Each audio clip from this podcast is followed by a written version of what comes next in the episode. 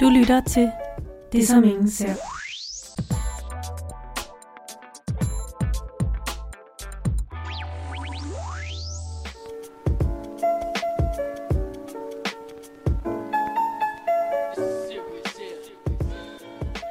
Jeg hedder Asger, jeg er 27 år, forfatter til bogen Selvbedrag og spiseforstyrrelser på mænd. Så holder jeg foredrag om mænd og spiseforstyrrelser, og prøver ligesom at bruge så meget af min tid på det som muligt. Og du er her jo i dag, fordi at vi skal snakke om spiseforstyrrelse, Mm-hmm. øhm, og særligt, hvordan det er at have en spiseforstyrrelse som mand. Mm. Hvordan startede det? Jeg startede egentlig sådan med rimelig uskyldigt. Jeg var ikke blevet som sådan overvægtig nødvendigvis, så jeg, jeg er de her to meter høj. Og jeg vejede, så jeg kom op på en vægt, der hed 100 kilo. Jeg aner ikke rigtig, hvorfor jeg stillede mig op på en vægt. Det er ikke noget, jeg nogensinde har gjort før eller gået op i. Øh, men en eller anden dag gik jeg op på en vægt, og den viste det, jeg rimelig rundt regnet 1000, nej, 100 kilo, undskyld. Og, øh, og så var der et eller andet oven i mit hoved, der sagde, at det, det kunne jeg godt gøre anderledes. Øh, så jeg meldte mig ind i et træningscenter og gjorde det med vennerne.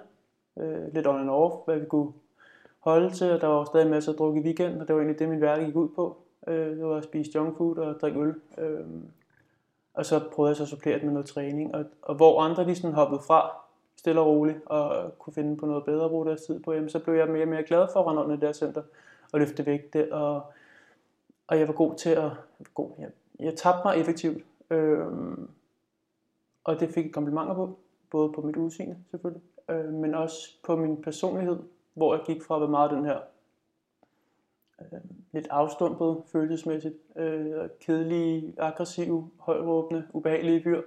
øh, i hvert fald når jeg har fået noget at drikke, til at være mere stille og rolig og velmenende og ja, opført mig sådan generelt mere ordentligt. Jeg fik lidt styr på hovedet, ikke fordi jeg fik noget hjælp til det, men, øh, men fordi at jeg fik brugt min energi andre steder, end at gå rundt og slå på folk i byen.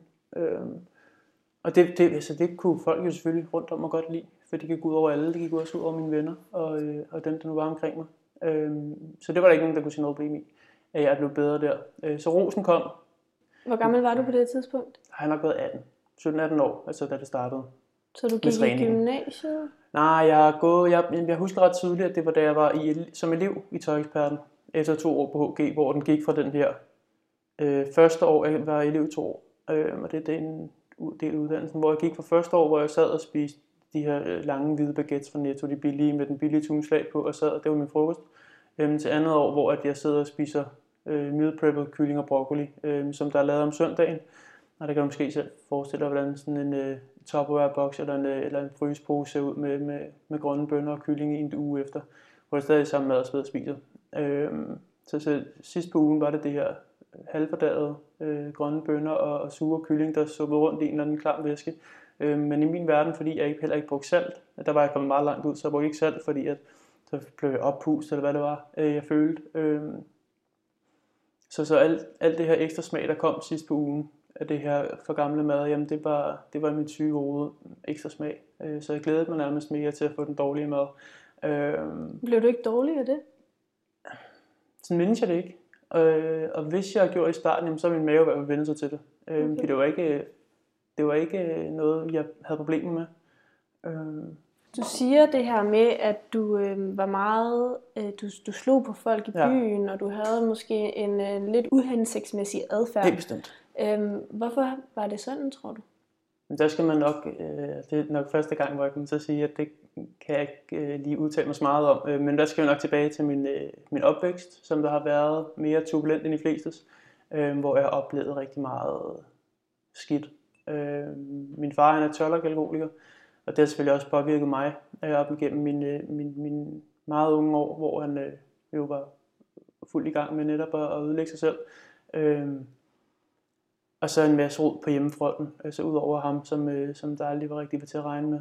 Øhm, så så det, det er min fortid, hvor jeg skal, hvor jeg skal finde øh, grunden til det.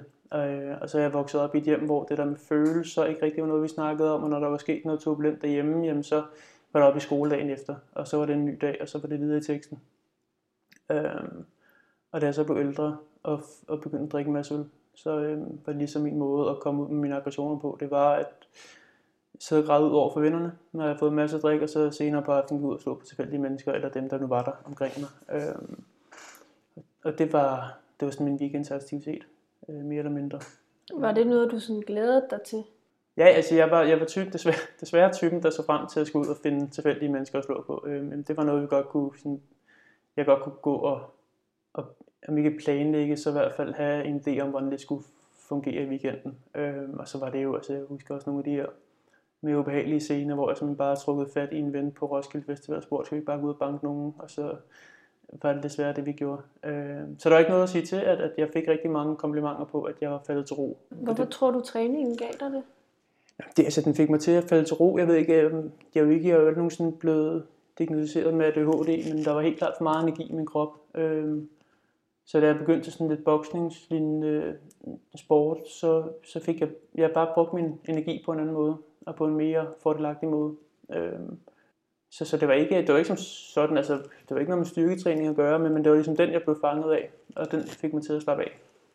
Og så afskærmede den mig også ret hurtigt, altså jeg kom meget, ind, meget hurtigt ind i den her skadelige adfærd, hvor jeg øh, distancerede mig fra venner og familie. Øhm, så, så, jeg, så jeg var generelt også meget træt, øh, faldt hurtigt i søvn til fest, eller gik tidligere hjem, fordi jeg simpelthen ikke, jeg fik ikke nok øh, mad i hverdagen, og fik brugt for meget energi til at kunne opretholde sådan en rigtig weekend med, med druk og sjov ballade. Øhm, så inden at jeg bare droppede alkohol fuldstændig, fordi at det var jo skadeligt for min træning, jamen så, øhm, så, så var jeg allerede begyndt at falde til ro på den måde, at jeg bare ikke havde energien til at holde ud særlig længe. Så der, hvor at jeg normalt ville gå ud og begynde at at finde mennesker, jeg kunne være ubehagelig overfor, jamen, så gik jeg hjem og sov i stedet for, eller fandt en sofa og crashe på. Øhm.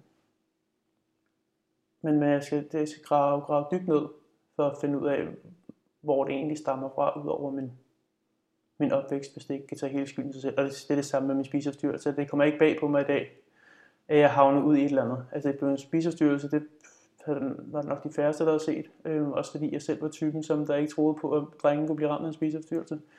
Øh, og, og, og også desværre var typen, som der kunne være efter veninder eller bekendte, som, som vi havde hørt kunne have en spisestyrelse. Jeg husker også en enkelt en tilbage fra, fra allerrådstiden, øh, som de forstadsdrenge, vi var, øh, virkelig kunne være efter en, som der gik nogle rygter om hun havde bulimi. Jeg anede ikke, hvad bulimi var.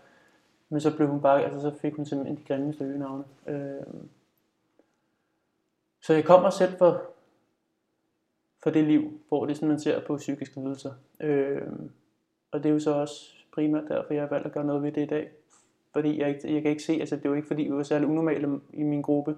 Måske skar jeg lidt ude for normalen, men, men, men de havde jo som sådan det samme, de samme synspunkter, som jeg havde, som nogle helt normale forstadsdrenge. Og hvis vi havde det, hvorfor skulle rigtig mange andre forstadsdrenge så ikke have det? Øh, og det vil jeg jo gerne prøve at gøre andet ved i dag netop så de her unge, unge også unge kvinder ikke behøver at høre på alt muligt pis.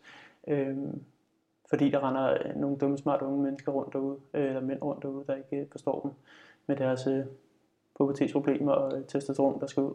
Så hvorfor troede du dengang ikke, at øh, drengen kunne få en spiseforstyrrelse? Det var ren og skær, det der øh, mandemandssyn. Øh, altså det var, det var et sværhedstegn. Øhm, og, og det er jo igen kvæg min opvækst, hele det her med at sidde og snakke om det. Det var ikke noget, jeg voksede op med, det var ikke noget, det var ikke noget jeg gjorde. Øh, det var ikke noget, jeg lærte om.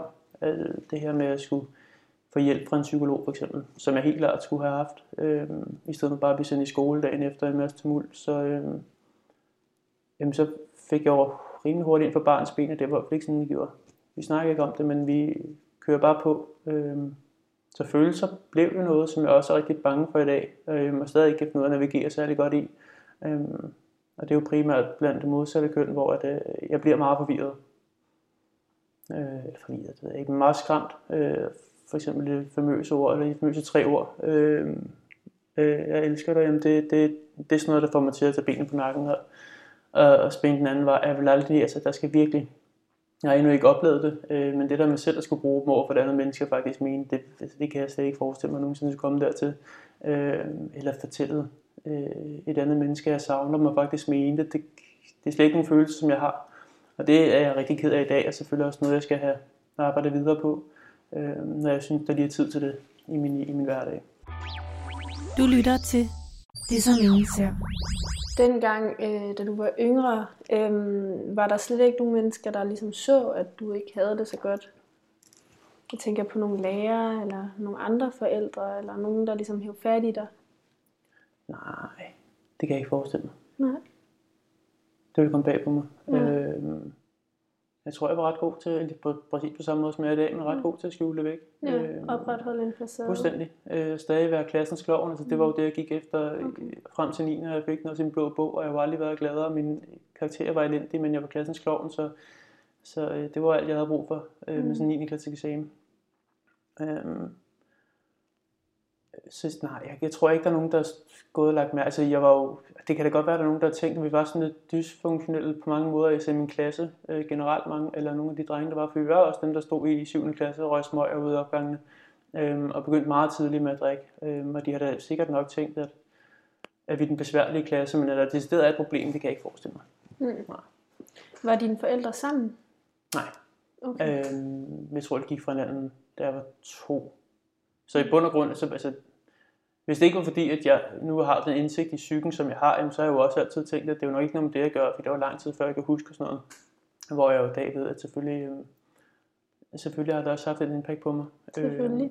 Og også, altså også det, at jeg fik jo også meget hurtigt at vide, mig og min søster, vi var i byen, og vi skulle ud og drikke, jamen husk nu på lige at tænke om, for I har det i blodet. Øh, hvis man altså kan give en afhængighed videre, det ved jeg ikke, som det nogensinde er blevet bevist, men, men jeg tror da godt på, at man giver et svagt hoved videre i hvert fald.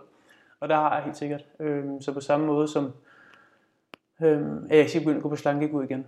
Øh, eller gå på running, så jeg synes, jeg skal brække det op bagefter, for jeg synes, det er lige lidt for meget. Øh, jamen så skal jeg heller ikke begynde at, at drikke hver weekend. Jeg skal ikke øh, begynde at sidde og hygge mig med en kold øl efter en lang arbejdsdag, fordi det tror jeg ikke på, at jeg vil kunne styre. Jeg skal ikke begynde at spille om penge.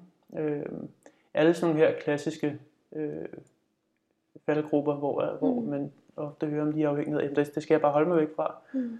Fordi det tror jeg stadig ikke på, at jeg vil kunne styre i dag.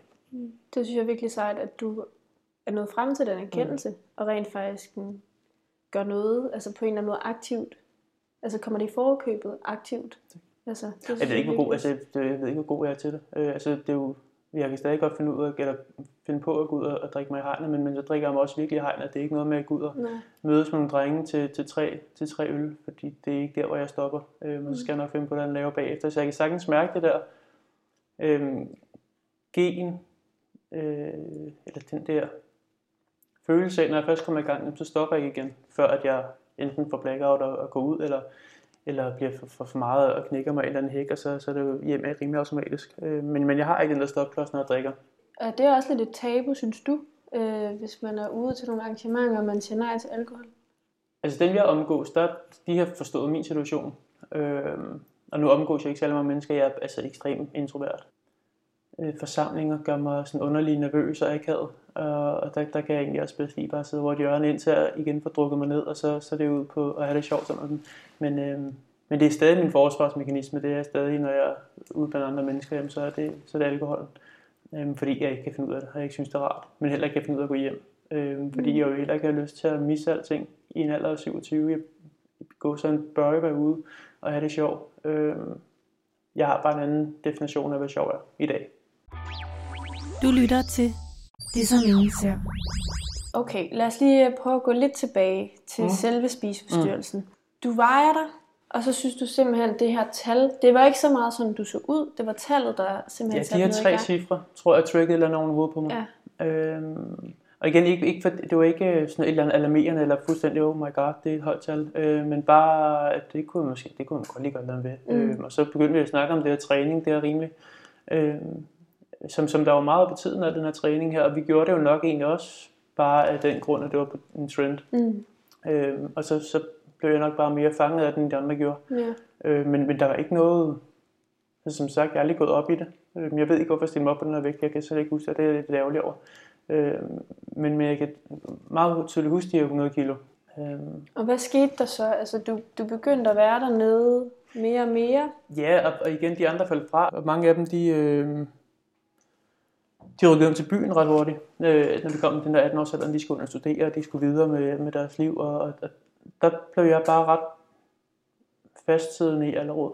Øh, og jo mindre de var der, jo mindre var der, jeg skulle tage stilling til, og jo mere kunne jeg jo bruge tid ned i, i træningscenteret. Så det var ret naturligt for mig. Øhm, og hele den der indgangsvinkel til træningsverdenen, den faldt mig også meget naturligt netop på grund af alle komplimenterne.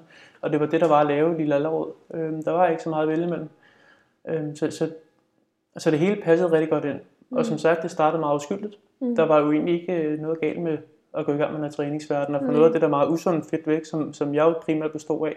Mm. Øhm, men så var det så, at mere ville have mere i mm. mit hoved, og komplimenterne ville jeg rigtig gerne have Jeg ville rigtig gerne have vide, når jeg kom til nytårsaften i det her øh, suit, øh, øh, alle øh, de kvindelige deltagere, wow, det, det, det var sket meget siden sidst og sådan noget, og det kunne jeg fandme godt lide, helt sikkert. Øh, og når de der komplimenter stoppede, fordi jamen, så var det bare sådan, jeg så ud, jamen, så ville mit syge gerne have mere. Jeg vil, altså, jeg vil rigtig mm. gerne have flere af de her komplimenter, så jeg måtte gøre noget mere. Jeg måtte tabe mig endnu mere. Jeg måtte gøre et eller andet, sådan, så der var flere, der lagde mærke til et eller andet. Øhm.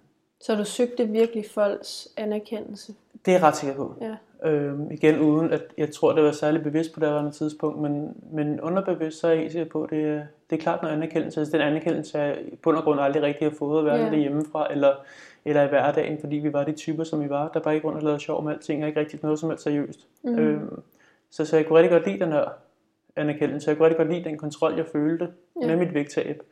Øhm, og da mere så vel mere, jamen, så begyndte jeg så at undersøge, hvordan jeg kunne gøre mere. Fik min træning ligesom nået et vist punkt, øhm, og jeg fik begyndt så at læse mig frem til det her med, at hvis jeg gerne vil have en sixpack, så skulle jeg nok begynde at tænke over mad. Jeg skal nok begynde at skære nogle bestemte fødevarer fra, hvis jeg gerne vil tage mig endnu mere og blive endnu mere hakket at se på. Og det gik stærkt. Øh, det gik rigtig stærkt, når man skærer alt, der hedder kulhydrater fra. Øh, jamen, så er der rigtig mange madvarer, som jeg lige pludselig ikke rigtig havde i mit liv mere. Øh, Hvad var det for eksempel? Ja, det var bare alle kulhydrater. Altså alting, der havde noget med det at gøre. Øh, som okay. der ikke hed øh, broccoli eller noget af den stil. Jamen, det blev bare kottet fra. Øh, så også frugt? Og... Ja, altså jeg kan godt spise lidt frugt, men, men igen, altså som otoretiker, øh, så er det så er det meget kendetegnende det her med, at vi tror meget på det, vi hører. Det vi falder hurtigt i de her mm. kostråd for eksempel. Øhm, så, så da jeg fik at vide, at jeg skulle spise kulhydrater, jamen, så var det alt. Mm. Øhm, så var det ikke noget med, at jeg ikke bare må spise øh, pasta og brød, øh, men det var, at altså, jeg skulle, jeg skulle overgå dem, der var i forvejen. Jeg skulle gøre det mere øh, markant end dem, mm. der fortalte mig det. Øhm, og da jeg så senere hen fik at vide, at jeg havde tabt mig endnu mere, sådan, øh, at, jeg, at jeg nok godt må spise kulhydrater, når jeg trænede så meget, som jeg gjorde, men måske skulle overveje at skære fedten fra. Jamen så i stedet for at kulhydraten tilbage igen og skære fedten fra, øh, jamen så, så fjernede jeg bare fedten øh, mm. og, og levede af proteiner. Mm. Øh, fordi jeg netop hele tiden ville gøre det mere ekstremt. Når jeg fik at vide, at jeg drik 3 liter vand om dagen, så drak jeg 6 liter vand om dagen. Fordi jeg kunne gøre det vildere end de andre. Øh, når de andre trænede en time om dagen, så ville jeg i hvert fald op på 2,5. Øh, og det der med at gøre det hver anden dag, jamen, altså hvis det var godt tre gange om ugen, tre fire gange om ugen, jamen, så var det helt sikkert også godt at gøre det seks, syv gange om ugen, så det var deroppe, jeg ville. Øhm, og, og, når, og når det er de tanker, der konstant hører rundt ind i hovedet på mig, jamen, så er det bare rigtig let at komme ufattelig langt ned i vægt. Øhm, mm. Og en vægt, jeg jo aldrig som sådan, jeg, jeg fattede jo tydeligvis ikke, hvad der stod på vægten, når den lige pludselig sagde 63 kilo, og jeg er to meter høj. Øhm, og jeg stadig stod på stolt af det, og stadig tænkte, jeg jo godt gøre det mere jo. Mm. Øhm, og stadig se i spejlet den her store, stærke fyr, som jeg var helt overbevist om, jeg var. Øhm, da jeg var nede på de her 63 kilo, øh, jamen der tog jeg sådan et ugenligt billede i spejlet hver lørdag, uden øh, trøje på. Og jeg, var, jeg kan tydeligt huske det her med, at jeg så mig selv som sådan en stor, stærk fyr. Jeg vil snart på scenen, jeg skulle op og stå med de der kæmper i speedos, øh, ind i, i, i, i øh, selvbruner. Og det var, altså, det var virkelig det, jeg kæmpede mig op til og hvor jeg ser de billeder der, og jeg ser de der tændstiksarme, og jeg ser den der øh, øh, fuldstændig øh, af, øh, affedtede, øh, magre fyr, øh, der er fuldstændig bleg og trist at se på. Øh, så, så ved jeg ikke, hvad det er, jeg så. Altså, så kan jeg ikke rende ud, hvad det er, jeg så dengang. Øh, men, men jeg kan tydeligt huske første gang, jeg så billederne efter min spiseforstyrrelse, da jeg var kommet ud på den anden side igen. Jeg blev skræmt, altså jeg, blev, jeg fik det sådan fysisk dårligt, fordi jeg havde aldrig set de her billeder før. Jeg havde ikke set den her afmagrede gut før. Øhm, jeg havde altid set en stor, stærk gut, og jeg havde altid set fremskridt i de her billeder. Og i bund og grund var det jo bare det samme uge efter uge. Det var bare mig, der stod der og var, var bare, øh, havde en meget, meget kedelig holdning og struktur. Og det er rigtigt, jeg havde sixpack, jeg havde markeret brystkasse i og med, at jeg fik noget mad til forskel fra en anoretiker. At det så skulle være det er fuldstændig rigtige i min verden, og det var kylling og broccoli. Øh, det er sådan en anden side sag, men jeg har altid fået en eller anden form for mad. Absolut ikke nok, men, øh, men jeg har altid fået et eller andet. Øh, og det er jo selvfølgelig også det, som der hjalp mig til at have et fuldtidsarbejde. Øh, og, og, og kunne passe min træning og, og have en eller anden form for hverdag, hvor jeg godt kunne skjule det i rigtig lang tid. Der er mange, der misforstår spiseforstyrrelse. Jamen, det er jo en, en sygdom på, på linje med alle andre afhængigheder. Det er noget, der sker ind i hovedet. Det er rigtig nok vores fix, det er vores mad og vores træning. Øhm, men, men det gør ikke sygdommen. Altså, det er jo stadig noget, der sker ind i hovedet på os. Øhm, hvad vi så tager fat i, om det er alkohol, om det er gambling, eller hvad, det er jo sådan set underordnet. Øhm, og det er jo noget, vi selv misforstår i, i behandlingen øh, i dag, hvor, at, hvor mange af os, vi, at der er mange behandlere og mange systemer, de, de ser på de her tal. Hvis du har en BMI, der er, der er normalt vigtig, så er du ud igen, fordi så er du ikke syg nok mere, og så, så kan du egentlig sejle din egen sø. Du lytter til Det som ingen ser. Det er også lige vigtigt at nævne, at, fordi jeg tror ikke, det er alle, der ved, hvad autoreksi Nej. er. Øh, altså sådan helt kort fortalt, jamen, så er det den her afhængighed af, af, af sundhed. Øh, og det her meget, meget syge forhold til sundhed. Øh, hvor det jo ofte er meget, meget få madvarer, du kan spise. Øh, og du vil højst sandsynligt aldrig kunne spise så meget af de madvarer, at du vil faktisk ikke kunne leve et normalt liv. Øh, men igen, selvfølgelig, er det foregående i hovedet, jamen, så er det meget det her med, altså på min eget vedkommende, og for mange af dem, jeg har snakket med med autoreksi, jamen, så, det, så bliver frygten for, for de andre madvarer så stor, at, at øh, for min eget vedkommende, at jeg, jeg var simpelthen sikker på, at, at min mor og morfar, når jeg var ude, skulle ud og stemme, og de inviterede på sovs kartofler, at, det simpelthen, at de ville jo prøve at forgifte mig. Altså de ville jo spolere mit liv, mit liv ved, at, ved at servere mig det her mad her. Øhm, så jeg kunne også blive meget fjendtlig. Øh, netop fordi, at, at jeg mente, at folk ville mig det værste. Og det tror jeg også er, det tror jeg også er meget kendetegnende for nogle øh, autoretikere. Nu er det jo svært at, at snakke på præcis, hvad der sker i hovedet på andre, men, men, men øh, ja, sådan helt kort fortalt, jamen, så er det den her afhængighed af sundhed. Hvad bestod din måltid så af? Du siger, at det var broccoli og kylling. Det var min, altså det var min frokost. Øh, min morgenmad bestod af, jeg var længst nede, jamen, der var det, der var det skyr. Øh, igen, altså hvad jeg nu fik at vide var sundt, så det var noget Ja. skyr. Øh, jeg så noget kylling broccoli til frokost, og noget kylling broccoli på en lidt mere frisk måde øh, til aftensmad. Okay. Øh, Så det var rigtig- nærmest det samme, Det var det samme. Ja, det er bare Ja. ja. det, det, de der meget, meget få madvarer. Øhm, og så er jeg svinget lidt mere, mens der kom noget behandling og lærte lidt mere om det, eller ligesom fik lidt mere fedt på kroppen, så mit hoved virkede lidt bedre, jamen, så kunne jeg begynde at spise noget havregryn om morgenen, eller jeg kunne tage en sandwich med på arbejde. Men det var igen der med, at det var mig, der havde lavet det. Mm. Øhm, jeg havde kontrollen over, hvad der var i, og og det kunne jeg ofte få til at se bedre ud udad til, end det var, øh, Mm. ved at putte ekstra meget salat i, eller putte salat nede under, så lignede han en større portion end alle de andre. Mm. Øhm, så, så jeg var også god til at skjule det. Jeg var rigtig god til at kamuflere mm. min sygdom. Ja. Jeg var rigtig god til at snakke, hvis der var nogen, der talte imod. Var der ikke nogen mennesker, der øh, lagde mærke til, et, at du tabte dig enormt Mm. meget, to, at du simpelthen distancerede dig så meget? Jo, det var der. Altså jo, det var der helt sikkert. Øhm, men som sagt, så kunne jeg argumentere for rigtig, men jeg har aldrig nogensinde nogen stor taler. Jeg har aldrig været god i skolen. Jeg har aldrig kunnet finde ud af sådan noget med at argumentere for noget som helst. Øh, men i kraft af min sygdom, jamen, så var der ikke nogen, der kunne sige noget til mig, som jeg ikke kunne øh, slå ned. Ja, min søster har også efterfølgende sagt til mig, at hun kan jo tydeligt huske de her mange gange, hvor hun har sat spørgsmålstegn ved det, jeg gjorde, eller spurgt, om jeg skulle gøre et eller andet ved det, hvor jeg har lukket en eller anden lang strøm ud af en masse, masse gode argumenter for, hvorfor jeg gjorde, som jeg gjorde. Og hun har også bare stået sådan mundlam tilbage, sådan, hvad fanden skal man sige det? Altså, det Mm. lyder fornuftigt, at idioten står og siger, "Men jeg ved det ikke er rigtigt, men, men vi kan jo ikke argumentere imod det, han står og siger. Øhm, så det var også noget af det, som jeg lærte øh, i kraft af min sygdom. Øh, og det var jo, altså, det var jo den her lille onde stemme i hovedet, som jeg snakkede og prøvede at få det skjult for omverdenen, for den kunne jo godt lide at have kontrol over mig. Og nogle gange kan jeg godt få det til at lyde som om, at, at det er den her lidt skizofrene to forskellige stemmer, der snakker, og det er, det, jo, det er jo ikke på den måde ment, det er jo ikke fordi, der var en stemme, jeg ikke kunne kende. Det var bare ikke min stemme, den der snakkede, det var ikke mig, øh, som, som, som, øh, som 20-årig Asger, der snakkede. Det var en eller anden, ja, altså igen min afhængighed, Mm. som der styrede mit liv langt det meste af tiden. Og en, en sjældent gang imellem øh, har min søster også sagt, hvordan hun nogle gange kunne få fat i den, der mindede mere om den gamle Asger. Øh, men mest af tiden bare var den her forstyrrede øh, syge dreng, som der snakkede en masse, masse pis. Jeg fik et bedre liv i, i et års tid, før det gik rigtig galt. Mm. Øhm, og husker jo også min spise, spiseforstyrrelse som, som nogle af de bedste år i mit liv, så at sige, fordi der var så meget kontrol over det. Øhm, Men husker du stadig sådan? Altså, ja, i bund og grund gør jeg. okay. Altså det der med hver aften at kunne slutte dagen af med nærmest den der, øhm, adrenalinagtige følelse af, nu har jeg fået en til dag til at virke præcis, som jeg gerne vil have. Jeg har stukket højre fod i min sudsko før den venstre, og jeg har virkelig taget min badekål på, før jeg har trædet tre skridt. Alle de der også lidt OCD-lignende træk i min hverdag, hvor at hvis jeg kunne få hele dagen til bare at fungere, som jeg gerne vil det, med min måltid og min øh, timing og min træning, øh, så var det jo simpelthen et rush, jeg mærkede der sidst på aften. Øh, okay. Og, og det skal aldrig nogensinde doviseres med en spiseforstyrrelse eller så meget kontrol over sit liv, men, men følelsen, det gav at have så meget kontrol. Når man i hvert fald, når jeg kom fra et liv, der var så ukontrolleret før, mm. øhm, og, og ustruktureret og mærkeligt og ødelæggende for mig selv også på mange måder. Det er jo ikke fordi, det jeg levede før, det var bedre med spiseforstyrrelse nødvendigvis. Og det var også det, jeg synes, det var så svært, at jeg skulle ud af den igen. Det her med at skulle ud og finde en helt ny person eller en helt ny mm. udgave af mig, for jeg ville for helvede heller ikke tilbage til den idiot, det var før. Mm. Øh, men jeg ville ikke blive min spiseforstyrrelse, så jeg skulle ud og mm. ja, genopfinde mig. Øh, altså, altså, jeg havde det i fem år, og jeg, jeg kan slet ikke sætte mig i hovedet på dem, der har haft det i 20 år, lad os sige det, øh, og har levet deres mest af liv i en spiseforstyrrelse.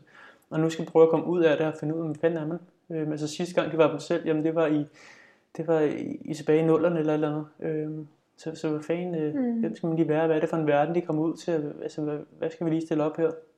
Øh, men jeg fandt så en glæde ved, og sådan lidt en, en leg ved det her med at skulle genopfinde mig selv. Øh, da jeg lige havde accepteret det, at, øh, og hvad kan man sige, og fundet mig til rette i det, det her med, nu havde jeg muligheden for som en voksen person, jeg blev nu var jeg der i, i starten af 20'erne, jeg, der var ikke nogen, der skulle kunne sige noget til mig, jeg havde ikke forældre, der ville prøve at forme mig, øh, jeg var sådan set bare et voksen menneske, der nu var som genfødt og skulle finde ud af, hvem jeg havde lyst til at være.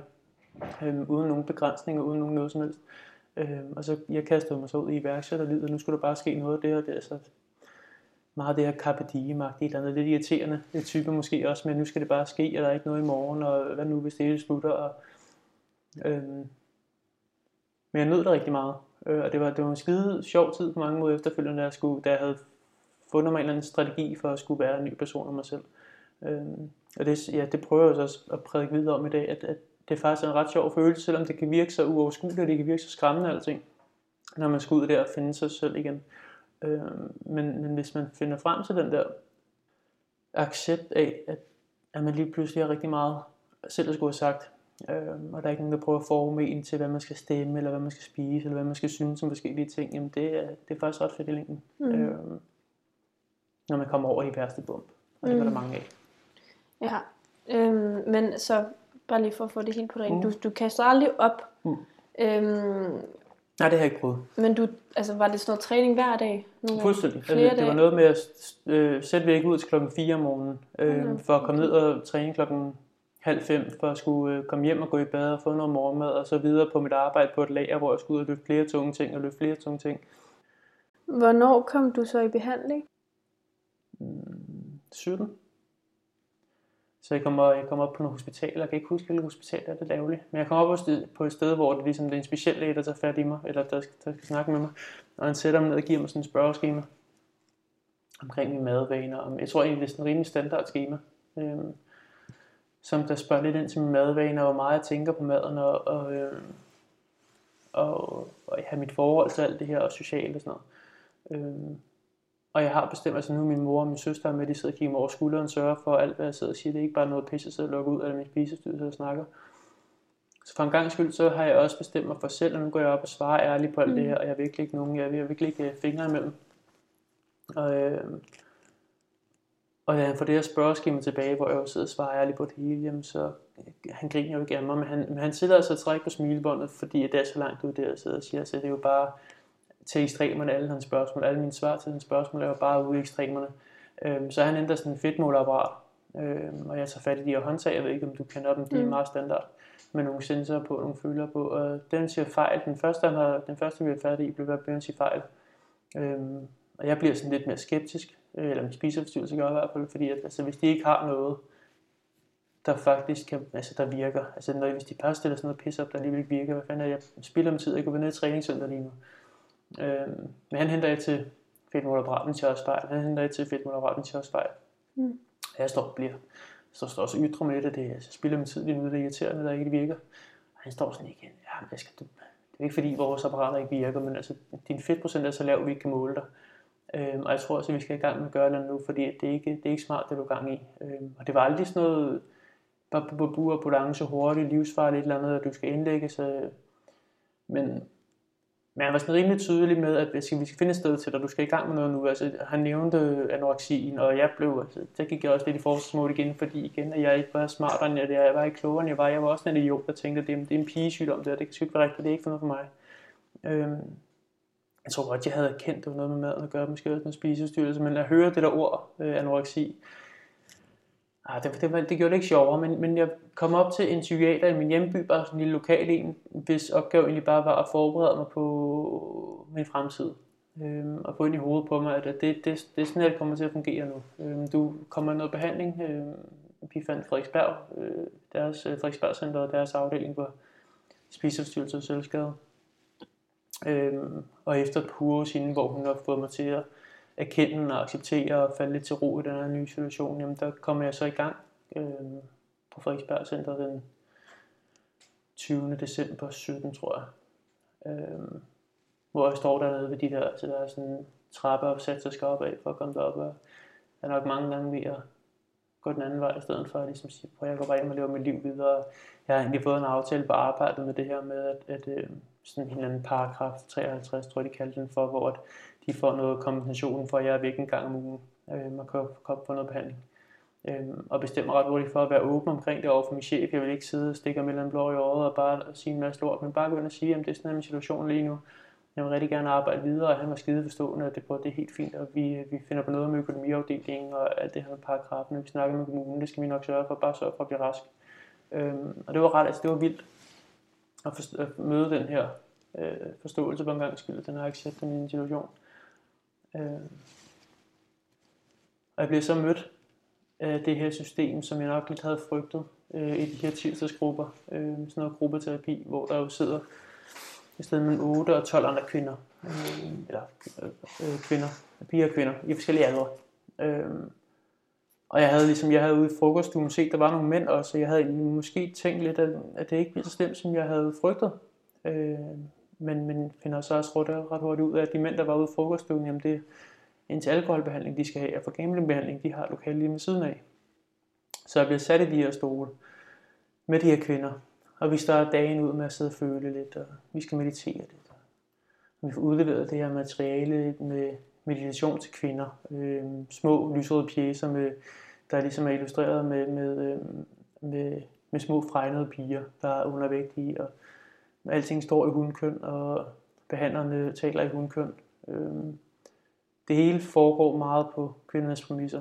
Øh, og det er jo ikke fordi, der er ikke nogen mænd, der kan sidde og gøre det der og føle, føle, men det var ikke sådan, jeg fungerede. Det var ikke det, jeg kunne se, mens jeg sad der og rullede øjnene, mens de andre sad med lukkede øjne og, og mediterede med, med, med tommel og pegefinger samlet, og når man havde et eller andet blød musik i baggrunden, og når vi var ude at spise frokost, så skulle vi ind og sidde og fortælle, hvordan vi havde det i maven nu efter vi var ude at spise. Og det var, det var bare ikke rigtigt, altså for det første, så havde jeg jo ikke anoreksi. Så jeg fattede ikke, hvad det var, jeg sad og snakkede om. Jeg havde ikke den her frygt for maden. Altså, da jeg var ude at spise frokost, jeg var sulten, og det var godt at komme ud og få noget frokost, og nu sidder vi her igen. Øhm, kan vi snart blive færdige, så jeg kan ud og løfte nogle tunge ting. Øhm. Men det var, altså, det var jo det tilbud, der var. Du lytter til Det, som ingen ser. Hvorfor tror du, at det er så stort et tabu som mand at have en spiseforstyrrelse? Jamen, det er jo det, medierne gør det til. Det er fordi, det er en, ja, en kvindesygdom hjemme. Altså, det er jo noget, både behandlerne og medierne og øh, befolkningen ser som noget, der hører kvinderne til. Jeg har også øh, hørt fra ja, LMS, Landsforening mod spiseforstyrrelser og selvskader, at de har været ude på sådan nogle kongresser og stået i en stand og haft, øh, haft taletid der, og så er der kommet øh, fuldvoksne mænd over til dem og spurgt dem, hvad er det så, I står og laver? Ren og skal nysgerrige uden at ane, hvem de er. Øh, hvor de har stået og sagt, jamen vi, øh, vi taler på vegne af de spiseforstyrrede hjemme og sådan noget, og der er mændene bare stået og kigget på dem, Nå, så det er jo åbenbart ikke noget for mig, det er jo ikke noget, jeg kan få. Altså med fuld seriøsitet i stemme, og jeg har også overhørt kollegaer ude i lufthavnen, der var der, som der også har stået og skamros deres sønner til skyerne, øh, fordi at de netop træner syv gange om ugen, og når de skal ud på, de skal ud på ferie nu. Jeg har overhørt sådan en samtale ud med, at de skal ud på noget ferie nu, og, og, øh, og den her søndag, han vil kun med, hvis der er et træningscenter på hotellet. Fordi han skal stadig lov til at træne syv gange om ugen. Men hvor i mine ører, jamen, det var helt tydeligt, der var et eller andet, der er galt her. Det kan jo ikke være rigtigt, at han ikke er med i verden, hvis han ikke kan få lov til at få sin kylling og broccoli, og så selv have sin mad med hjemmefra, og, og, og få lov til at træne syv gange om ugen på en ferie. Øh, men, men i stedet for min reaktion, jamen, så stod de jo bare der og sagde, at kæft, man, han er en rigtig mand, og gerne bliver en, en fed fyr, ham du har derhjemme og sådan noget. Øhm, så, så det er jo den indstilling, vi har til, til, mm. til mænd. Vi er mænd og mænd, øhm, og der er ikke noget med vores psyke, der er jo galt. Og det er sådan set lige meget om den spiseforstyrrelse eller noget andet. Jamen det er jo sådan, vi er. Ja. Og jeg tror, det er et generationsspørgsmål. Jeg tror, det, det kommer over til at skifte nu. Mm. Øhm, altså for eksempel, når jeg en anden dag selv var taget mig sammen til børn, jamen jeg ved jo, hvad det vil sige, og, og, og det tror jeg, min generation gør. Øhm, og herfra vil det klart blive bedre og lettere at snakke om. Øhm, men vi har stadig bare lige en rigtig mange generationer over os, som der holder fast i det her meget fældede og forstokkede syn på psykisk lidelse, øhm, Mm. hvor vi bare ikke er velkommen som mænd. Ja. Og så lyder det så også som om, at i hvert fald nogle steder her i København, lyder det som om, det bliver bedre med, med øh, behandlingsstederne, at de begynder at få en lille smule respekt for de mænd, der sidder der. Øh, men det lyder så ikke som om, at det er helt genkendt i, i Jylland. Så det svinger nok meget, Mm. og det kommer til at tage mange år. Øh, Mm. I hvert fald sådan noget som odroksi også. Øh, men vi ser det jo også med angst og, og depression, altså at mændene også bliver mere og mere øh, handlekraftige i det og gør noget ved det, når det er, de går ned om hjem. Og det håber jeg, at det kommer til at afspejle spiseforstyrrelser også. Tror du ikke også, det handler meget om, at, at mænd har svært ved at snakke Jo, om, 100%. altså Men igen er det jo sådan, vi er opdraget. det. Altså, Ja. det, er jo sådan, det er jo sådan, vi bliver oplært, Ja. så at sige, øh, fra barns ben. Mm. Mm. Er, det, er det ikke noget, vi sidder og snakker om, de der Mm. fucking følelser der? Altså, hvis man har slået sig på en fodboldbane eller brækket armen, så tager vi på skadestuen. Mm. Mm. Det er ikke noget, der sidder og tænker på, hvad der fanden der sker i hovedet på vores børn. Mm. Hvad er dit bedste råd til andre? her omkring psykisk lidelse generelt, jamen det er at åbne op, det er selv at indse det. Altså man kommer ikke nogen steder i en, med en psykisk lidelse, hvis vi ikke selv indser det. Hvis den syge person ikke selv vil erkende, at der er noget galt med vedkommende, jamen så kommer man ikke længere. Altså så kan omverdenen, vores øh, fædre, mødre, familier og venner stå og råbe nok så meget, men vi kommer aldrig til at tage skridtet, hvis vi ikke selv vil erkende det. Øh, så selverkendelse og sige det højt, så der er nogen, der har sin nakken. Tusind tak, Selv tak. fordi du ville være med i dag. Det var fornøjelse. Det her, det var 13. afsnit af min podcast, Det som ingen ser. Mit navn er Johanne Liebmann. Tak til Asker, fordi at du vil være med i dag. Og hvis der er noget, som du kunne tænke dig at snakke med mig om, så er du meget velkommen til at kontakte mig på min Facebook-side, Det som ingen ser, eller på telefon 25 54 39 19. Og det er selvfølgelig helt okay at være anonym. Og hvis du kunne lide det, du hørte, så bliver jeg meget glad, hvis du går ind og anmelder podcasten i din podcast-app og giver den et par stjerner. Tak til Asker, og tak fordi du lyttede med.